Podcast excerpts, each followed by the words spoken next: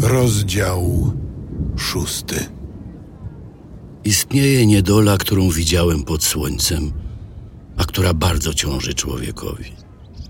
Użyczył Bóg komuś bogactwa i skarbów i sławy, tak że nie zbraknie mu niczego, czego tylko zapragnie.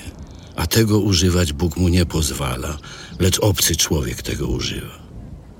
To marność i przykre cierpienie.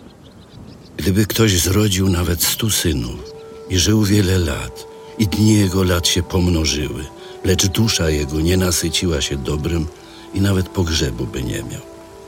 Powiadam, szczęśliwszy od niego nieżywy płód, bo przyszedł jako nicość i odchodzi w mroku, a imię jego mrokiem zakryte i nawet słońca nie widział i nic nie wie. On większy ma spokój niż tamten. Tamten zaś, gdyby nawet tysiące lat przeżył, a w ogóle szczęścia nie zaznał, czyż nie zdąża z wszystkimi na jedno miejsce. Wszelka praca człowieka dla jego ust, a jednak jego pragnienie niezaspokojone. Bo czym góruje mędrzec nad głupcem? Czym biedny, co wie, jak radzić sobie w życiu? Lepsze jest to, na co oczy patrzą, niż niespokojne pragnienie. To również jest marność i pogoń za wiatrem. To, co jest, zostało już dawno nazwane i postanowiono, czym ma być człowiek.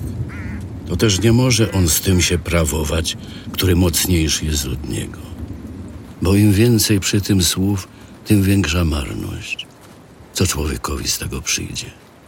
A któż to wie, co w życiu dobre dla człowieka według liczby marnych dni jego życia, które jakby cień przemijają?